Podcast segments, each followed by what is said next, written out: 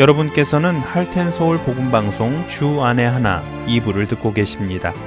주 안에 하나 2부에는 구약 성경에서 나오는 이스라엘 왕들의 이야기를 공부해 보는 왕들의 이야기와 은혜의 설교 그리고 하나님과 사람을 신뢰하는 법을 배워보는 믿음과 신뢰가 준비되어 있습니다. 먼저 왕들의 이야기로 이어집니다.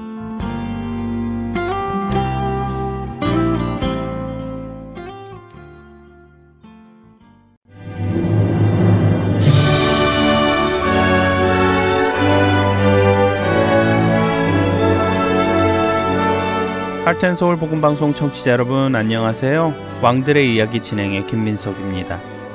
지난 시간에 우리는 다윗 왕이 바세바를 가늠하고 그 죄를 숨기려 하자 하나님께서 나단 선지자를 통해 다윗 왕의 죄를 책망한 것에 대해 나누었습니다. 나단 선지자를 통해 하나님의 진노하심을 알게 된 다윗 왕은 하나님께 즉각 회개하였고 멈추지 않을 것 같았던 하나님의 진노는 다윗 왕의 즉각적인 회개를 보신 하나님께서 거두어 주십니다. 하지만 다윗 왕의 죄로 잉태되어 태어난 아이는 죽게 하시지요. 그 후 다윗 왕과 바세바 사이에서 아이를 다시 낳았는데 그 아이의 이름을 다윗 왕은 평화로움, 화평함의 뜻을 가진 솔로몬이라고 짓습니다. 그리고 하나님께서도 나단 선지자를 통해 하나님께서 사랑하신다는 뜻의 여디디아라는 이름을 아이에게 지어 주시지요. 하나님과 다윗 개인과의 관계가 회복된 것입니다. 하지만 다윗 왕을 통해 들어온 죄는 다윗 왕뿐만 아니라 다윗 왕의 가문 그리고 더 나아가 이스라엘의 운명까지 바꾸는 치명적인 오점을 남기고 맙니다. 사무엘하 12장 10절에서 우리아의 아내를 빼앗아 내 아내로 삼았은즉 칼이 네 집에서 영원토록 떠나지 아니하리라 라고 나단 선지자를 통해 하신 하나님의 말씀이 이루어지기 시작한 것입니다. 오늘은 사무엘하 13장을 통해 그 내용을 함께 살펴보고자 합니다. 나단 선지자를 통해 하신 하나님의 말씀이 이루어지기 시작한 그 처음은 다윗 왕의 자식들 간의 갈등에서였습니다. 다윗 왕에게는 사울 왕의 딸 미가를 첫 아내로 삼은 것을 시작으로 유다의 왕으로 있던 헤브론에서 맞은 아내들, 예루살렘에서 맞은 아내들이 있었습니다. 그리고 이들 중 미가를 제외한 아내들에게서 얻은 자녀들이 여럿 있었습니다. 이들 중 둘째 왕비인 아히노암이 낳은 암논이라는 아들이 다윗의 장자였는데요.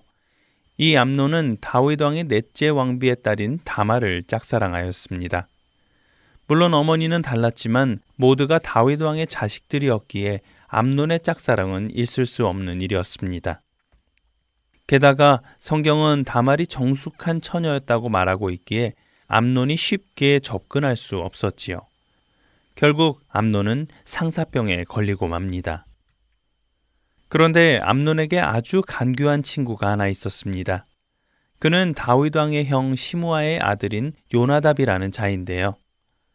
그는 암론이 늘 수심에 차 있는 것을 보고 어느 날 그 이유를 묻게 되었고 암론이 배다른 동생 다마를 사랑하는 것을 알게 됩니다. 간교한 요나답은 암론에게 아주 교활한 계획을 알려줍니다. 그 계획은 이러했습니다. 암론이 병든 척하고 누워 있으면 아버지가 방문할 텐데 그때 아버지 다윗 왕에게 동생 다말이 그곳에 와 자신을 위해 과자를 만들고 자신에게 먹여주게 하라고 하라는 것이었습니다. 사실 당시에 배가 다른 왕비의 공주가 다른 왕자에게 과자를 만들어주는 것은 왕자가 왕에게 부탁할 수 있는 것일 수 있겠지만 그 과자를 먹여주라고까지 부탁하는 것은 좀 이상하게 생각됩니다. 하지만 다윗 왕은 암론의 그런 말을 아무런 의심도 없이 허락하고 맙니다. 이것이 큰 화근을 만들지요. 암론은 사실 다말이 해주는 음식에는 처음부터 관심이 없었습니다. 그렇기에 다말이 과자를 다 만들어 암론에게 가져가지만 먹으려 하지 않고 다말을 제외한 그곳에 있는 모든 사람들을 나가게 합니다. 그리고는 그녀를 붙잡고 동침할 것을 강요하지요. 다말은 암론의 강요에 이것은 어리석은 짓이라고 말하며 이것으로 얻은 수치를 가지고 어디를 가겠냐고 안 된다고 애원해 봅니다. 하지만 다말은 강압적인 암론의 힘을 이길 수 없어 결국 욕을 보게 되었고 다말은 암론으로부터 마음에 큰 상처를 입었습니다. 그런데 더 놀라운 것은 암론이 다말에게 더 큰 마음의 상처를 준 것입니다. 그동안 다말을 사모하던 암론의 마음이 갑자기 증오심으로 바뀌더니 다말에게 고함을 지르며 그곳에서 내쫓은 것입니다. 당시 다말은 공주가 결혼하기 전에 입는 긴 색동옷을 입고 있었습니다. 그런데 이렇게 암론으로부터 몸을 겁탈당하고 쫓겨나기까지 하자 다말은 큰 충격에 빠져 자신의 옷을 찢고 머리에 재를 뒤집어 쓰고 손으로 얼굴을 가린 채 울면서 친오빠인 압살론의 집으로 갑니다. 사실 암론이 다말에게 저지른 이 일은 이스라엘의 율법에 의해 사형에 해당하는 중죄였습니다. 하지만 이 모든 사실을 알게 된 다윗 왕은 몹시 화를 내기는 했지만 이상하게도 암론을 치리하지는 않습니다. 암론이 장자이며 왕이 계승을 할 가장 유력한 아들이어서 그렇게 했을 수도 있고 자신이 다말을 암론 집으로 보낸 것에 대한 죄책감 때문에 그러했을 수도 있겠지만 어쩌면 다윗 왕은 이것이 자신이 바세바에게 저지른 죄의 대가임을 알고 있었기에 더욱더 암론에게 아무 말도 하지 못했을지도 모르지요. 그 후 다말은 친오빠인 압살롬의 집에서 처량하게 지내는데요. 압살롬은 그때부터 자신의 동생을 그렇게 만든 암론에게 복수할 계획을 치밀하게 준비합니다. 그로부터 2년 후 압살롬은 에브라임 근처에서 양털 깎는 일이 있다며 왕을 비롯한 왕자들 모두를 파티에 초대합니다. 당시 이 양털 깎기는 축제와도 같아서 양털을 깎아 판 돈으로 주변 사람들 모두를 초대해 함께 음식을 먹고 즐기는 그 지역의 행사 중 하나였습니다. 그런데 초대받은 다윗 왕은 자신이 그곳에 가면 자신을 따르는 많은 수행원들이 그곳에 가야 하기에 압살롬에게 짐이 될 터니 자신은 가지 않겠다고 말합니다. 다윗 왕이 없기에 압살롬에게는 암론에게 다말의 원수를 갚을 수 있는 아주 좋은 기회가 된 것입니다. 압살롬은 그래서 다윗 왕에게 암론도 이 파티에 함께 할 수 있도록 허락해 달라고 요청합니다. 사실 다윗 왕은 처음에는 원수인 암론을 초대하는 압살롬을 이상히 여겼습니다. 하지만 계속되는 압살롬의 간청에 다윗 왕은 암론을 비롯한 모든 왕자들을 그곳에 보냅니다. 오랫동안 이런 때가 오기만을 기다리던 압살롬에게 드디어 원수를 갚을 기회가 온 것입니다. 압살롬은 부하들에게 암론을 죽일 만반의 준비를 하라고 시킵니다. 드디어 파티가 시작되었습니다. 모든 왕자들이 그곳에 모여 함께 술을 마시기 시작하였고 암론도 곧 술에 취하게 되었지요. 압살롬은 부하들에게 암론을 죽이라는 신호를 보냈고 신호에 맞추어 그의 부하들은 암론을 그 자리에서 죽입니다. 암론의 처참한 죽음을 본 다른 왕자들은 도망칩니다. 압살롬은 다말의 복수를 해주기는 했지만 왕자를 죽이는 죄를 저질렀기에 다윗을 피해 그술이라는 곳으로 도망합니다. 그술은 압살롬의 외할아버지가 왕으로 있는 곳이었습니다. 암론의 죄는 압살롬의 복수심을 낳았고 그 복수심으로 인해 더 큰 죄를 지게 되었습니다. 이 일들은 다윗 왕 가문에 씻을 수 없는 상처를 남긴 것입니다. 암론이 다말에게 저지른 잘못을 다윗 왕이 크게 벌하였더라면 어쩌면 압살롬이 암론을 죽이는 일은 없었을지도 모릅니다. 그럼에도 다윗 왕은 자식들의 잘못을 자신이 하나님께 바로 용서를 구한 것처럼 자식들도 그렇게 하도록 가르치지 않았습니다. 암론을 죽이고 그슬로 도망간 압살롬은 그곳에서 3년이나 머물게 됩니다.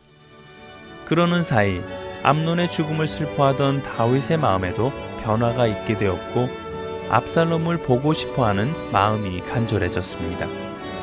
그러한 다윗 왕의 마음을 요압 장군이 눈치채고 다윗 왕의 생각을 바꾸기 위해 무언가를 하는데요.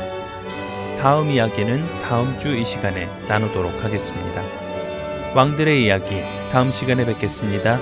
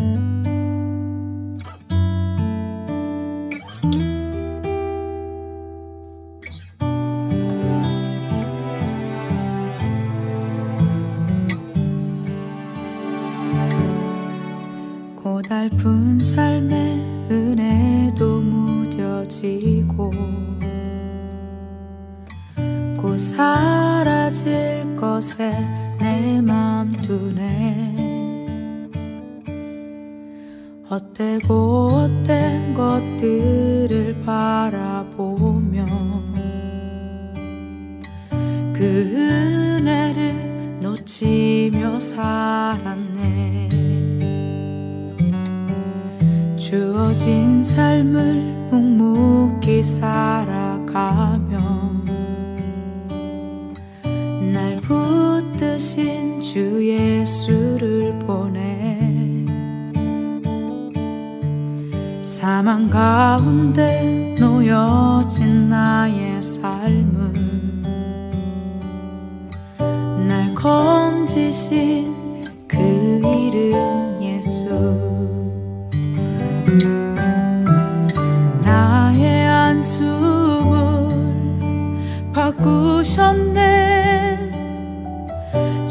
high.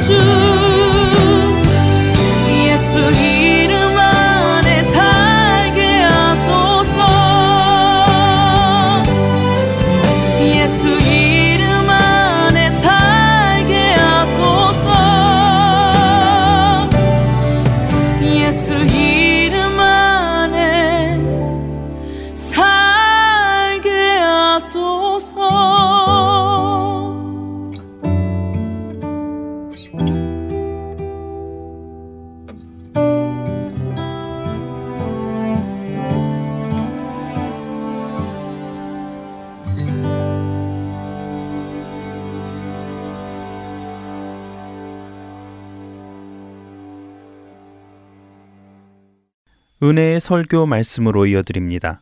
오늘은 노스캐롤라이나 그린스보로 한인 장로교회 한일철 목사님께서 창세기 5장 18절에서 24절을 본문으로 이 시대를 에녹처럼 살라라는 제목의 말씀을 전해 주십니다. 은혜의 시간 되시길 바랍니다.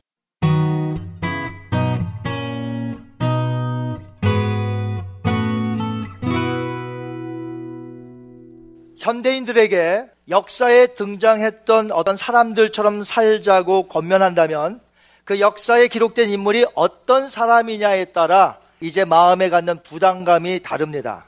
그 이유는 우리가 도저히 따라갈 수 없는 아주 뛰어난 사람일 경우에 우리가 그렇게 따라 살기는 쉽지 않기 때문에 부담감이 되는 것이죠. 한 예로 우리가 구약 성경에 나오는 엘라이자, 엘리야처럼 삽시다 라고 말한다면 대차적으로 아, 우린 엘리야처럼 살지 못합니다. 이렇게 답변하기가 쉽다는 거죠. 왜 그러냐면 기적을 많이 행한 능력의 선지자기 때문에 우리가 엘리야처럼 삽시다라면 심한 부담감이 온다는 것이죠. 그렇다면 엘리야는 많은 기적을 행했던 사람이니까 그와 같이 사는 것은 좀 힘들다, 부담감이 있다 여긴다면 오늘 본문에 등장하는 에녹은 어떨까요? 에녹은 365세까지 사는 동안 단 한 번도 기적을 행한 적이 없습니다. 그렇기 때문에 우리가 에녹처럼 삽시다 라고 제가 말씀을 드린다면 이번만큼은 여러분들이 네, 에녹 같이는 살 수 있을 것 같습니다 라고 말해야 될 텐데 할 수 있겠나요? 혹시 또 이번에도 부담스러운 거 아니에요? 목사님 10년도 아니고 20년도 아니고 300년 동안 하나님과 동행하며 살았다는 어떻게 저희가 그렇게 살 수 있겠습니까? 라고 여러분이 혹시 부담스러워하며 또 말씀하지 않으실지 모르겠어요. 사실 성경에 보면 우리가 엘리야처럼 에녹처럼 살 수 있습니다. 그 성경에 말하는 바예요. 믿으세요? 여러분 성경을 믿으셔야 되잖아요. 하나님의 말씀 믿으십니까? 성경에는 우리가 엘리야처럼 우리가 에녹처럼 살 수 있다고 말합니다. 그렇다면 오늘 본문에 등장하는 아담의 7대 손 에녹처럼 사는 것을 목표로 삼고 이제부터 에녹이 어떤 시대에 어떤 삶을 살았는지 우리가 한번 살펴보므로 오늘 이 시대를 한번 따라하십니다. 이 시대를 에녹처럼 살자. 그렇게 사시는 여러분 되시기 바랍니다. 예수님의 동생 유다가 쓴 유다서가 있습니다. 신약성경에 한 장으로 되어 있어요. 유다서 1장 14절에 보면 에녹을 이렇게 묘사했습니다. 아담의 7대 손 에녹이 에녹은 아담의 7대 손이라고 말합니다. 아담을 1대로 볼 때 에녹은 일곱 번째라는 것이에요. 그래서 오늘 우리가 살펴본 창세기 5장 아담의 족보에 보면은 아담으로부터 시작하여서 에녹이 일곱 번째로 등장을 합니다. 에녹이 태어났을 때 이 지구가 만들어진 지 몇 년째 되었을까 궁금하시죠? 에녹이 태어났을 때 이 지구가 만든 지 몇 년이었을까? 한번 따라하십니다. 622년. 얼마 안 됐죠? 에녹이 태어났을 때 이 지구는 하나님이 만드신 지 시간이 시작이 됐잖아요. 타임이. 하나님이 천지를 창조하셨을 때 시간이라는 것이 시작이 되었습니다. 622년 때 에녹이 태어났다는 것이에요. 이 말은 다른 말로 말하면 아담이 몇 세라는 것이에요. 그때 아담의 나이가 622년이었습니다. 그러니까 아직까지도 정정하게 건강하게 살았다는 것이에요. 에녹이 태어나고도 아담은 308년을 더 살았습니다. 저희가 예배의 회복에 대해서 말씀을 드렸습니다. 그러나 예배의 회복과 전혀 상관이 없이 살았던 사람의 족보를 저희들이 살펴보았죠. 장세기 4장에 나타난 가인의 족보입니다. 그들은 오직 인간의 문명에만 발전시키고자 총매진했던 것을 창세기 4장을 통해서 배웁니다. 이제 창세기 5장을 기록한 모세는 하나님의 백성들을 기록하고 있습니다. 아담의 족보를 기록하면서 가인의 족보가 아닙니다. 창세기 5장은 아담의 족보이면서 하나님의 사람들의 족보이기도 합니다. 그러면 창세기 5장에서 emphasize 강조하고 싶은 것이 무엇일까? 바로 죽음입니다. 죽음.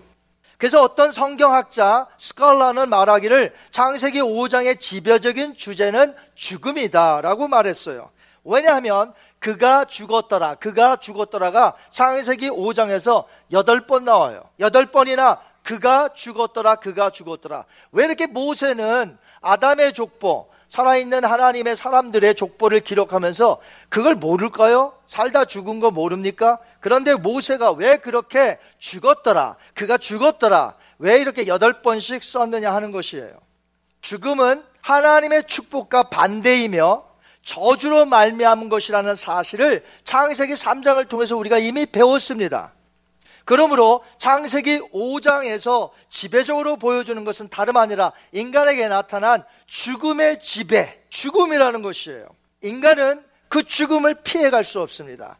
저와 여러분이라 할지라도 현대에 사는 모든 인간들이라 할지라도 죽음을 피해갈 수 없다는 것이에요. 죽음은 하나님의 저주인 것입니다.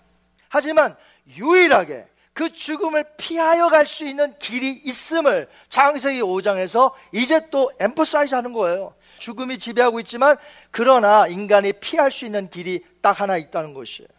그것은 한번 따라 하실까요? 하나님과 동행하는 자. 누구든지 하나님과 동행하는 자는 그 죽음을 피하여 갈 수 있다고 성경은 말하고 있습니다. 5장 24절. 에녹이 하나님과 동행하더니 하나님의 그를 데려가심으로 세상에 있지 아니하였더라. 아멘. 에녹은 모든 자들이 죽는 죽음 앞에서 오직 죽음을 당하지 아니하고 하나님의 그를 데려가심으로 죽음을 맛보지 않은 첫 번째 사람이 되었다는 것이에요. 죽지 않고 에녹을 데려가신 이유는 그가 하나님과 300년 동안 동행하는 삶을 살았기 때문에 하나님이 그를 데려가셨다는 것이에요. 물론 하나님의 은혜죠. 하나님의 은혜입니다. 하나님과 동행할 수 있다는 건 하나님의 은혜인 줄 믿습니다. 근데 에녹은 하나님의 은혜의 결과로 동행을 했다는 것이에요. 창세기 5장에 보면 맨 마지막에 족보에 한 사람이 등장합니다. 노아입니다. 여러분 노아 잘 아시죠? 그런데 6장 9절에 보면 노아에 대해서 이렇게 설명하고 있습니다. 한번 읽어보겠습니다. 이것이 노아의 족본이라 노아는 의인이요 당대의 완전한 자라 그는 하나님과 동행하였으며 에녹만 하나님과 동행한 것이 아니라 6장 9절에 보니까 누가 하나님과 동행했습니까? 노아가 하나님과 동행했다. 세상의 모든 것을 하나님이 심판하실 때 물로 다 잠기게 하셨을 때에 죽음을 당하지 않고 살아나는 자가 있었는데 그 사람이 바로 노아라는 것입니다. 노아가 죽음을 당하지 않았어요. 그, 물론 노아도 나중에 950세의 나이에 죽습니다. 아담의 족보에 기록된 모든 신앙의 인물들도 다 죽습니다. 그렇다고 그들이 천국에 들어가지 못했다는 게 아니에요. 천국에 들어갔습니다. 단지 5장에서 강렬하게 우리에게 보여주고 싶은 메시지가 있는데 그것은 하나님의 저주와 형벌인 그의 죽음에서 천국으로 옮겨갈 수 있는 유일한 방법이 있으니 그것을 애녹을 가리키면서 우리도 애녹처럼 하나님과 동행하면 죽음을 피할 수 있고 천국으로 갈 수 있음을 가르쳐 주고 있는 것입니다. 그가 이 땅에서 어떻게 살았습니까? 하나님과 동행하며 살았다는 것입니다. 이 땅에서 하나님과 동행하는 삶을 살면 그 사람은 구원을 받게 되고 영원한 죽음을 당하지 아니하며 영생의 축복으로 영원한 천국에 들어가서 살게 되는 것이죠. 자, 그러면 에녹은 태어나자마자 처음부터 하나님과 동행하였을까요? 성경을 자세히 보시면 그렇지 않았다는 것입니다. 우리 5장 21절과 22절을 같이 한번 읽습니다. 에녹은 65세에 무드셀라를 낳았고 무드셀라를 낳은 후 300년을 하나님과 동행하며 자녀들을 낳았으며 아멘. 여기 보니까 영어 성경이 이렇게 됐습니다. After he became the father of Methuselah, Enoch walked faithfully with God 300 years. 무슨 말입니까? After he became the father of Methuselah. 이렇게 되어 있어요. 그러니까 무슨 말이냐면 에녹이 믿는 가정에서부터 태어나긴 했어요. 모태 신앙인이긴 했습니다. 그러나 무두셀라를 낳기 전까지 65년간은 하나님과 동행하지 않았다는 거예요. 만약에 에녹이 하나님과 그때도 동행했다면 성경에 모세는 이렇게 써야 돼요. 무드셀라를 낳기 전 65년과 무드셀라를 낳은 300년 다 함께 365년 동안 그는 하나님과 동행하였더라 이렇게 기록을 해야 돼요. 그런데 무드셀라를 낳은 후 300년간만 하나님과 동행했다는 말은 그 전의 삶은 신앙생활 하는데 뭐 적당히 신앙생활을 했다는 것으로 볼 수가 있다는 것이죠. 하지만 에녹에게 놀라운 변화가 일어났어요. 그러므로 우리의 자녀들이라 할지라도 지금 유아 세례를 받고 성장하여 부모의 마음을 흡족하게 여겨 교회 생활을 열심히 하고 봉사하고 이래야 될 텐데 그러지 못한 자녀가 있거든 낙심을 하지 마세요. 계속해서 기도하시기 바랍니다. 에녹이 turning point가 있었고 그 다음에 열심히 하나님과 동행한 것처럼 여러분의 자녀도 그렇게 될 날이 있을 줄 믿고 지금 열심히 하나님 앞에 내어 맡기시고 기도하는 여러분 되시기 바랍니다. 그러면 에녹이 왜 그렇게 변화가 되었을까? 무슨 계기가 있었느냐 하는 거죠. 므두셀라를 낳았을 때 변화를 받았어요. 므두셀라를 낳았을 때 에녹이 몇 세였습니까? 65세였습니다. 므두셀라를 낳았을 때 과연 무슨 일이 일어났을까? 일단 무드셀라의 이름의 뜻을 우리가 알아봐야 합니다. 성경에 보면 자녀의 이름을 함부로 짓지 않아요. 히브리인들은 이름을 지을 때 함부로 짓지 않습니다. 자녀들의 이름을 예언적으로 짓고요. 또 이건 히브리 전이잖아요. 히브리 사람 전에 에녹 시대도 벌써 고대의 자녀들을 예언적인 의미에서 이름을 지었습니다. 에녹의 아들 무두셀라는 성인 남자를 가리키는 마트라는 단어와 병기 혹은 칼이라는 번역된 샬라흐가 합병된 이름이에요. 결합된 이름이에요. 마투샤할러라는 뜻인데 이 이름의 뜻을 말하자면 창을 던지는 자, 칼을 쓰는 자, 뭐 이런 뜻이에요. 근데 고대에서는 전쟁을 할 때에 창을 던지는 사람, 칼을 쓰는 사람을 맨 앞장에 세웠습니다. 그래서 적의 공격을 막아내고 이 사람들이 승승장구하고 이기면 이 팀이 이 전쟁에서 이기는 거예요. 그런데 앞에 선 사람들이 칼을 가지고 있는 사람들이 다 죽었다. 그것은 전쟁에서 지고 있다는 거예요. 그래서 우두셀라의 이름의 뜻은 그가 죽으면 보낸다라는 뜻으로서 그가 죽게 될 때에 심판이 있을 것이다. 창을 던지는 자가 죽게 되는 그날에 심판이 있을 것이다 라는 뜻이에요. 무드셀라라는 뜻이. 실제로 놀라운 일은요. 창세기 5장의 나이를 우리가 연구해 보면 놀랍게도 969세에 무드셀라가 죽습니다. 969세. 최장수예요. 그런데 969세 때가 되는 그때에 바로 이 세상에 대홍수가 일어났다는 것입니다. 그러니까 무드셀라가 죽었을 때 연도가 이 세상이 창조된 지 1656년이에요. 노아는 창조된 후에 1056년에 태어났습니다. 그리고 600세 되던 해에 노아가 대홍수가 일어났어요. 그러니까 1656년에 대홍수 사건이 일어났는데 무드셀라가 그 홍수 나던 해 노아가 방전에 들어가기 바로 며칠 전인지 몇 주 전인지 같은 해에 죽었다는 것이에요. 이름의 그 뜻 그대로 이루어졌다는 것이죠. 하나님께서 에녹에게 에녹이 무드셀라를 낳았을 때 이름을 무드셀라로 지은 것, 즉, 이 무드셀라가 죽게 되면 내가 심판을 보내겠다는 것이 그대로 이루어진 게 바로 대홍수 사건이었다는 것이죠. 대홍수 사건은 에녹 시대부터 969년 후의 사건이죠. 생각해 보세요. 에녹이 지금 무드셀라를 낳았습니다. 그럼 무드셀라가 몇 년을 살았다고요? 969년. 그러면 대홍수 사건은 몇 년 후가 되는 거예요, 이제. 에녹에게서부터. 969년 후의 일이죠. 왜? 이 아들이 죽을 때 대홍수 사건이 일어나니까. 근데 하나님께서 약 천년 전에 이렇게 에녹에게 대홍수 심판을 알려주신 거예요. 그 사건을 딱 예언을 받자마자 그 아들의 이름을 무드셀라라고 이름을 지었고 그때부터 정신을 차려서 아, 내가 이렇게 살면 안 되겠다. 하나님과 동행하며 살아야 되겠다 하면서 남은 300년을 어떻게 살았다고요? 하나님과 동행하며 살았다는 것이에요.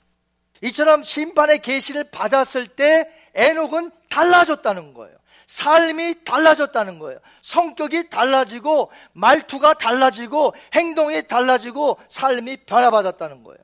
근데 제가 여러분에게 한번 질문해 볼게요. 예수님이 천년 후에 오신다고 합시다, 오늘부터. 천년 후에 심판하신다. 그럼 여러분 오늘 달라지실까요? 에녹처럼. 와, 주님이 오셔 심판하신데 천년 후에 와, 내가 오늘부터 달라져야지. 그럴까요? 아니면 나쁜 쪽으로 바뀔까요? 아, 예수님, 내 때 안 오시는구나. 어, 나는 당장이라도 오실 줄 알았는데 깜짝 놀랐네.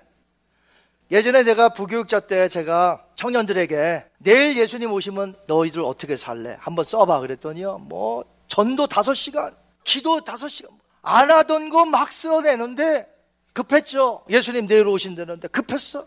내가 어떻게 예수님을 만날까? 이렇게 살아갔고. 그러니까 막 난리가 난 거예요. 근데 예수님 천년 후에 오신다는데. 만약에 지금 에녹과 같은 시츄에이션이라고 할 때에 만약에 우리가 어 예수님 천년 후에 재림하신데 심판하신데 그럼 오늘 내가 변화하겠느냐 하는 거예요. 어 예수님 천년 후에 오셔. 야 근데 마음이 급했었는데 이제 다행이다. 이제 좀 적당히 하고 아 이렇게 열심히 신앙생활을 할 필요 없지. 자, 우리는 거꾸로 가기 쉽다는 거죠. 물론 에녹이 앞으로 천년 후에 심판이 올 것이라는 것을 알지 못했어요. 천년 후에. 그러나 유추해 볼 수 있어요. 뭐냐면 그 당시에는 대홍수 이전이기 때문에 사람의 수명이 굉장히 길었습니다. 아담도 벌써 900세가 넘었고요. 보통이 다 900세가 넘었습니다. 그러면 자기가 낳은 무두셀라도 몇 세까지 살까요? 몇 세까지? 보통이 몇백 년이니까. 그러면 아 무두셀라가 오랫동안 살 것을 알았던 에녹은 아들을 낳았을 때 하나님으로부터 계시를 받고 아 내가 변해야 되겠다. 내가 예전까지는 함부로 살았지만 이제부터는 우리 주님과 함께 동행해야 되겠다 하고 바뀌었다는 것이죠. 여러분, 에녹은 도대체 왜 그렇게 변했을까요? 에녹은 그 계시의 심판의 말씀을 듣고 변했지만 도대체 근본적인 건 뭐가 그를 그렇게 변하게 했을까요? 신약성경 유다서에 보면 힌트가 나옵니다. 우두셀레가 태어났을 때 지구가 생긴 지가 687년밖에 안 됐어요.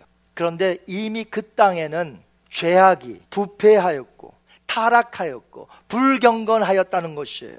그것이 유다서 1장 14절과 15절에 나옵니다. 아담의 7대 손 에녹이 이 사람들에 대하여도 예언하여 이르되 보라 주께서 그 수만의 거룩한 자와 함께 임하셨나니 이는 무사람을 심판하사 모든 경건하지 않은 자가 경건하지 않게 행한 모든 경건하지 않은 일과 또 경건하지 않은 죄인들이 주를 거슬러 한 모든 완악한 말로 말미암아 그들을 정죄하려 하심이라 하였느니라 아멘.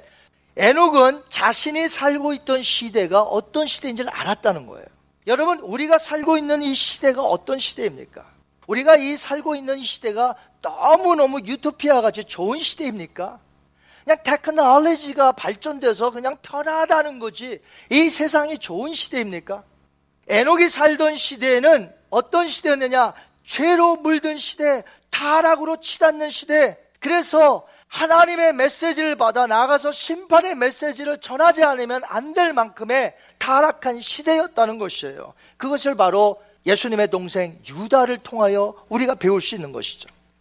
노아 시대 그때만큼은 죄악이 관영하지 않고 아직까지 그때만큼은 부패하지 않았다 할지라도 이미 에녹 시대에 죄악이 너무나 빠르게 확산되었다는 것이에요.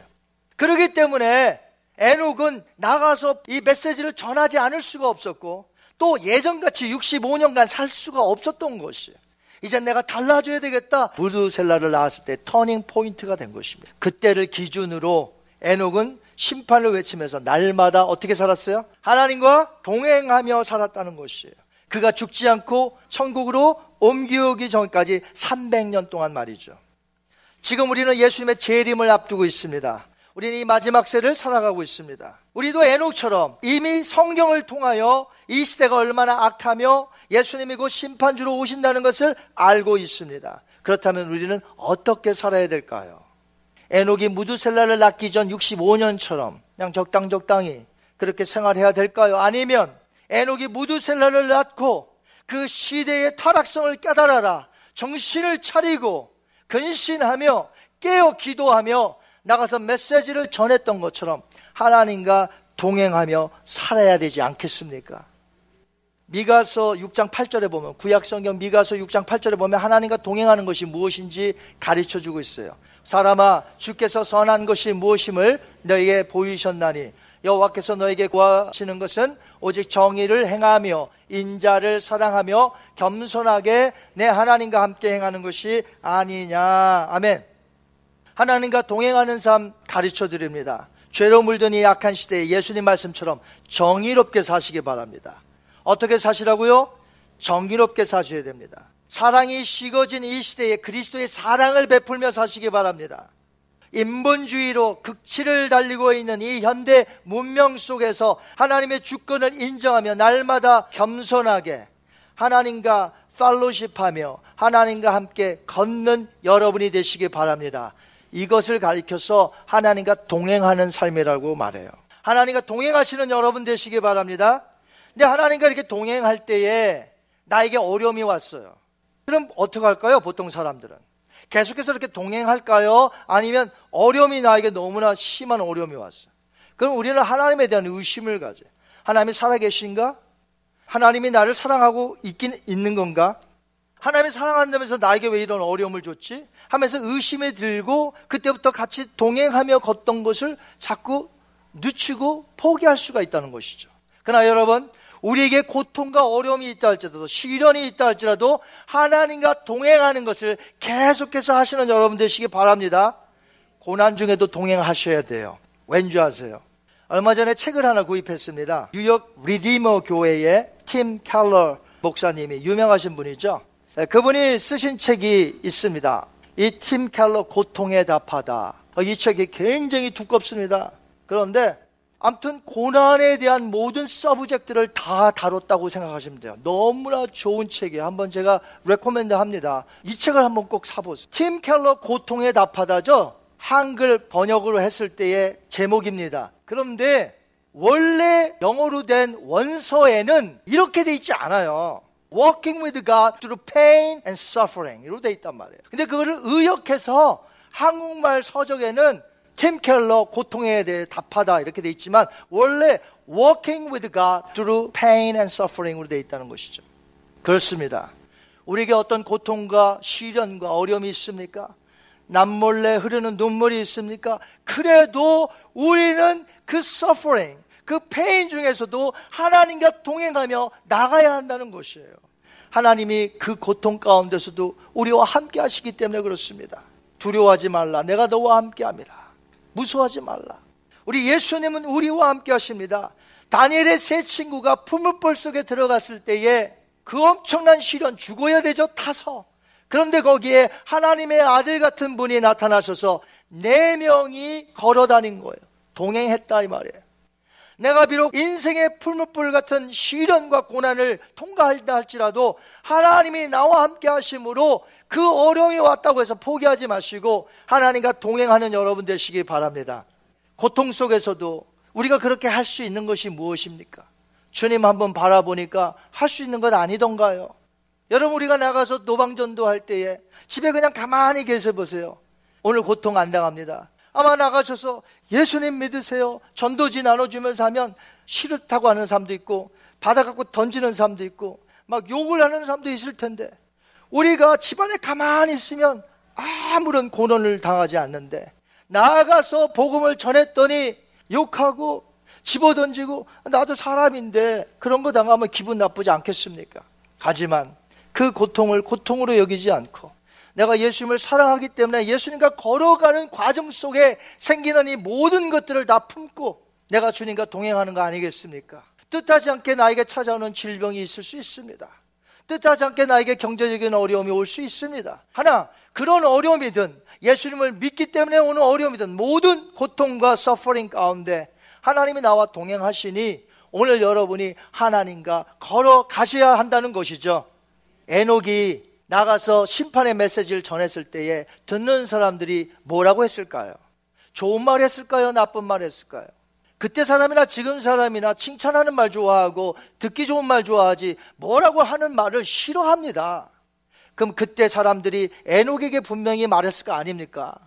그럼 에녹은 나가서 외쳤더니 돌아오는 것은 비방이요. 험담이요. 그렇다면 에녹 역시 그 고통 가운데 포기했을 만한데 그는 하나님과 동행하면서 계속해서 그 suffering, pain 가운데서도 하나님의 메시지를 나가서 전했다는 거 아닙니까? 오늘 저와 여러분, walking with God through pain and suffering. 어떤 고난이 온다 할지라도 오늘 주님과 함께 걸어가시는 여러분 되시기를 주님의 이름으로 축원합니다. 이것은 믿음으로 걸어갈 수 있는 거예요. 그래서 히브리서 저자는 11장 5절에 에녹의 믿음에 대해서 이렇게 말했습니다. 믿음으로 에녹은 죽음을 보지 않고 옮겨졌으니 하나님이 그를 옮기심으로 다시 보이지 아니하였느니라. 그는 옮기지기 전에 하나님을 기쁘시게 하는 자라 하는 증거를 받았느니라. 하나님과 동행했더니 그 동행을 하나님이 보시고 나를 기쁘시게 했다. 여러분이 하나님과 동행하시면 지금 하나님을 기쁘시게 하는 것입니다. 여러분도 마음속에 기쁨이 있을 줄 믿어요. 믿음으로 살아보세요. 마음에 기쁨이 충만해요. 오늘 사랑하는 성도 여러분, 믿음으로 살아갑시다. 어떻게요? 이 악한 시대를 믿음으로 하나님과 동행하며 살 때에 하나님이 기뻐 받으시고 한량없는 주의 은혜를 더 베푸실 줄 믿습니다. 우리 나가서 약한 시대에 하나님의 메시지를 전하며 십자가와 복음을 전하여 많은 사람들이 주님께로 돌아오는 놀라운 역사가 우리 가운데 있게 되기를 주님의 이름으로 축원합니다.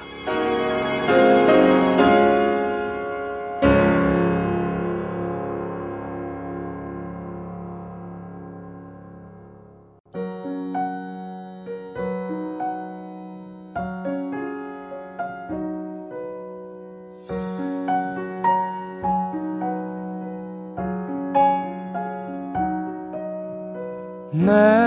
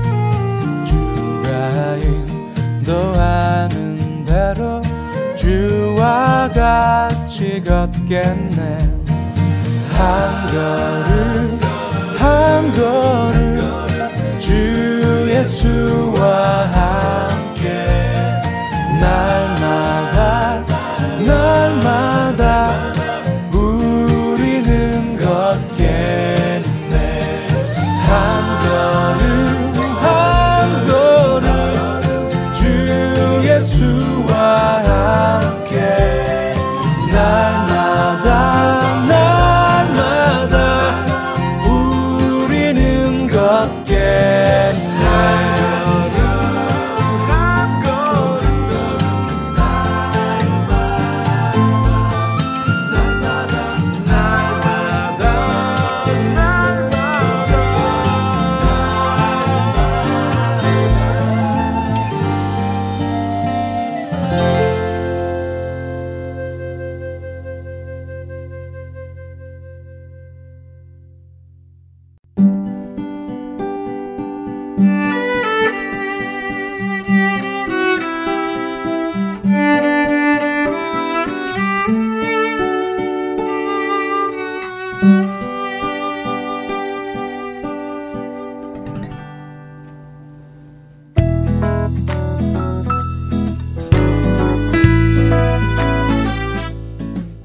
안녕하세요. 저는 라스베가스 그린랜드 마켓에 CD를 놓고 관리하고 있는 김순원입니다. 매주 여러분들이 CD를 가져가고 있어요. 참으로 감사함으로 봉사하고 있습니다. 안녕하세요.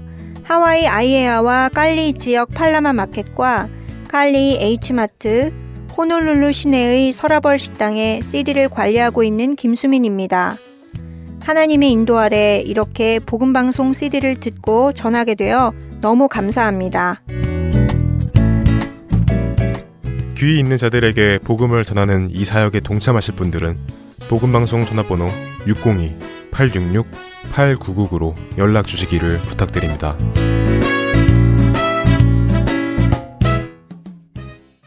이어서 믿음과 신뢰로 이어집니다.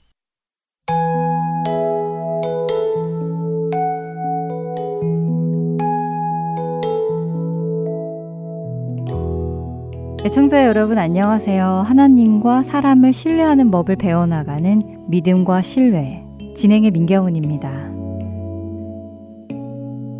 우리가 누구를 신뢰하지 못하는 이유에는 두 가지가 있을 것입니다. 하나는 그 대상을 너무 잘 알아서이고 다른 하나는 그 대상을 잘 모르기 때문이죠.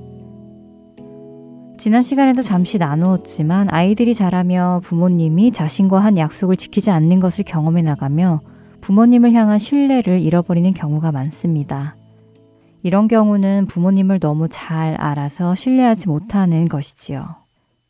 반대로 지난 시간 마태복음 25장에 등장하는 한 달란트 받은 종은 주인을 잘 몰랐기에 주인을 신뢰하지 못하고 자신이 받은 달란트를 땅 속에 묻어두었다가 주인에게 책망을 받았습니다.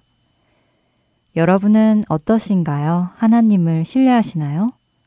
신뢰하신다면 어느 정도로 신뢰하시나요? 혹시 신뢰하지 못하고 계신다면 그 이유는 무엇인가요? 하나님을 너무 잘 알아서 신뢰하지 못하는 것일까요? 아니면 하나님을 잘 몰라서 신뢰하지 못하는 것일까요?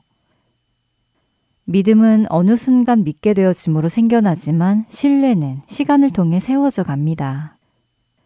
아브라함의 예를 들어보겠습니다. 창세기 12장에서 75세의 아브라함은 하나님의 말씀을 따라 하란을 떠나 가나안에 들어갔습니다. 하나님의 말씀에 순정하여 들어간 가나안 땅에서 그가 처음으로 겪은 것은 기근이었습니다. 아브라함이 기근을 만났을 때 그가 어떤 행동을 했는지 아시는지요? 그렇습니다. 그는 가족을 데리고 애굽으로 내려갑니다. 그리고 그 애굽으로 가는 길에 아브라함은 아내 사라에게 자신의 아내가 아니라 자신의 누이라고 답하라고 당부를 하지요. 아브라함의 이런 모습에서 여러분은 믿음과 신뢰의 차이를 보시는지요? 아브라함은 하나님께서 너는 너의 고향, 친척과 아버지의 집을 떠나 내가 내게 보여줄 땅으로 가라. 내가 너로 큰 민족을 이루고 내게 복을 주어 내 이름을 창대하게 하리니 너는 복이 될지라 라고 하셨을 때 아브라함이 그 말씀을 따라갔다고 창세기 12장 4절은 말씀하십니다. 아브라함이 하나님의 말씀을 믿었기에 그 말씀을 따라간 것이지요. 하지만 기근을 만났을 때 아브라함은 아직 하나님을 신뢰하지는 못했습니다. 자신을 가나안 땅으로 가라고 하신 그 하나님께서 분명한 어떤 계획을 가지고 계실 것이라는 것을 신뢰하지 못했습니다. 그래서 아브라함은 자신이 만난 기근을 스스로 해결해 보려 했습니다. 그리고 그 해결책으로 부유하고 풍요로운 애굽으로 가는 것을 생각해냈지요. 하나님께서는 아브라함에게 가나안 땅으로 가라 하셨고 하나님께서는 그곳에서 아브라함으로 큰 민족을 이루시겠다고 하셨습니다. 그러나 아브라함은 하나님께서 어떻게 그 일을 하실지에 대해서는 잘 모르고 있었죠. 그래서 하나님을 신뢰하는 대신 큰 민족을 이루기 위해서는 먼저 먹고 살아야 한다는 생각을 했고 그 방법으로 애굽을 택한 것이었습니다. 애굽으로 내려가던 아브라함은 덜컥 겁이 났습니다. 자신의 아내 사라가 정말 아름다워서 애굽으로 가면 애굽 사람들이 자신을 죽이고 아내를 빼앗으려 할 것만 같았지요. 분명 당시의 문화 속에서는 빈번하게 일어나는 일이었을 것입니다. 그렇기에 두려웠겠지요. 이렇게 아브라함의 하나님을 신뢰하지 못함이 또 한 번 나타나는 것입니다. 하나님께서는 분명 아브라함에게 내가 너로 큰 민족을 이루겠다고 하셨습니다. 하나님께서 아브라함에게 큰 민족을 이루겠다고 하실 때에는 아브라함과 사라라는 부부를 통해서 이루실 것을 의미하신 것입니다. 그러나 아브라함은 하나님의 의도를 깨닫지 못했습니다. 그래서 그는 스스로 목숨을 지키기 위해 아내를 누이라고 속이겠다는 묘책을 고안한 것이지요. 아브라함은 하나님의 음성을 들어 알고 있지만 아직 그분을 제대로 알지 못했습니다. 그분을 충분히 경험하지 못했지요. 그렇기에 그는 아직 하나님을 신뢰하지 못한 것입니다. 그러나 하나님께서는 아직 하나님을 충분히 경험하지 못하여 하나님을 신뢰하기보다는 자신 스스로 이를 해결해 나가려는 아브라함을 꾸짖지 않으셨습니다. 오히려 차근차근 하나님을 경험하게 하셨지요. 그리고 그 시간은 적지 않은 시간이 걸렸습니다. 하나님께서는 아브라함을 애굽에서도 건지어내시고 아내 사라도 무사히 돌려받게 하셨지요. 훗날 엘람의 왕 그돌라 오멜과 그와 연합한 다른 왕들의 연합군과의 싸움에서도 승리하게 하시는 하나님을 경험했습니다. 유황과 불로 멸망하는 소돔과 고모라에서 자신의 조카 롯의 식구들을 구원해내시는 하나님도 경험했지요. 그럼에도 불구하고 여전히 하나님을 신뢰하지 못하여 또다시 아내를 누이라 속였다가 그랄왕 아비멜렉에게 아내를 빼앗겼을 때에도 다시 찾아주시는 하나님을 경험했지요. 아내의 경수가 끊어지고 자신이 나이가 많아 늙은 백세의 약속의 아들 이삭을 얻게 하시는 놀라운 은혜도 경험했습니다.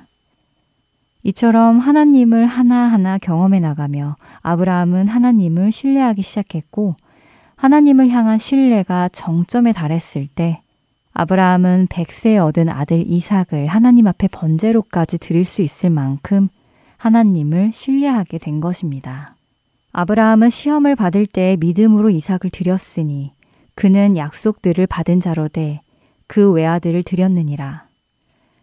그에게 이미 말씀하시기를 내 자손이라 칭할 자는 이삭으로 말미암으리라 하셨으니 그가 하나님이 능히 이삭을 죽은 자 가운데서 다시 살리실 줄로 생각한지라. 히브리서 11장 17절에서 19절 중반까지의 말씀입니다. 아브라함은 믿음으로 하란을 떠났습니다. 그리고 하나님을 알아가며 하나님을 신뢰하게 되었지요. 우리가 아직 하나님을 신뢰하지 못하고 있다면 그것은 우리가 아직 하나님을 많이 경험하지 못했기 때문입니다. 하나님을 신뢰하고 싶지 않으신가요? 그리하여 모든 문제를 그분께 맡기고 평안함을 얻을 수 있기를 바라지 않으십니까? 만일 그러시다면 하나님께 기도하시기 바랍니다. 하나님, 제가 하나님을 더 많이 경험하고 싶습니다. 제 삶 속에 하나님이 하나님 되심을 나타내 주세요. 하나님을 향한 저의 믿음이 자라기를 원합니다. 라고 기도하시기 바랍니다. 그분께서 반드시 여러분의 기도에 응답하실 것입니다. 믿음과 신뢰, 다음 시간에 뵙겠습니다. 원고의 강순규, 진행의 민경은이었습니다. 안녕히 계세요.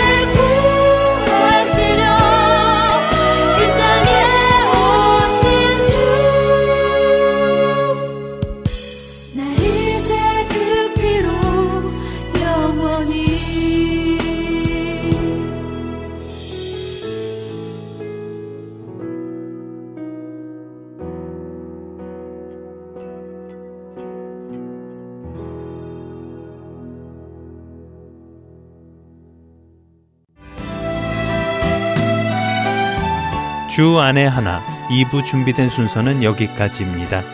함께 해주신 여러분께 감사드립니다. 다음 시간에 뵙겠습니다. 안녕히 계십시오.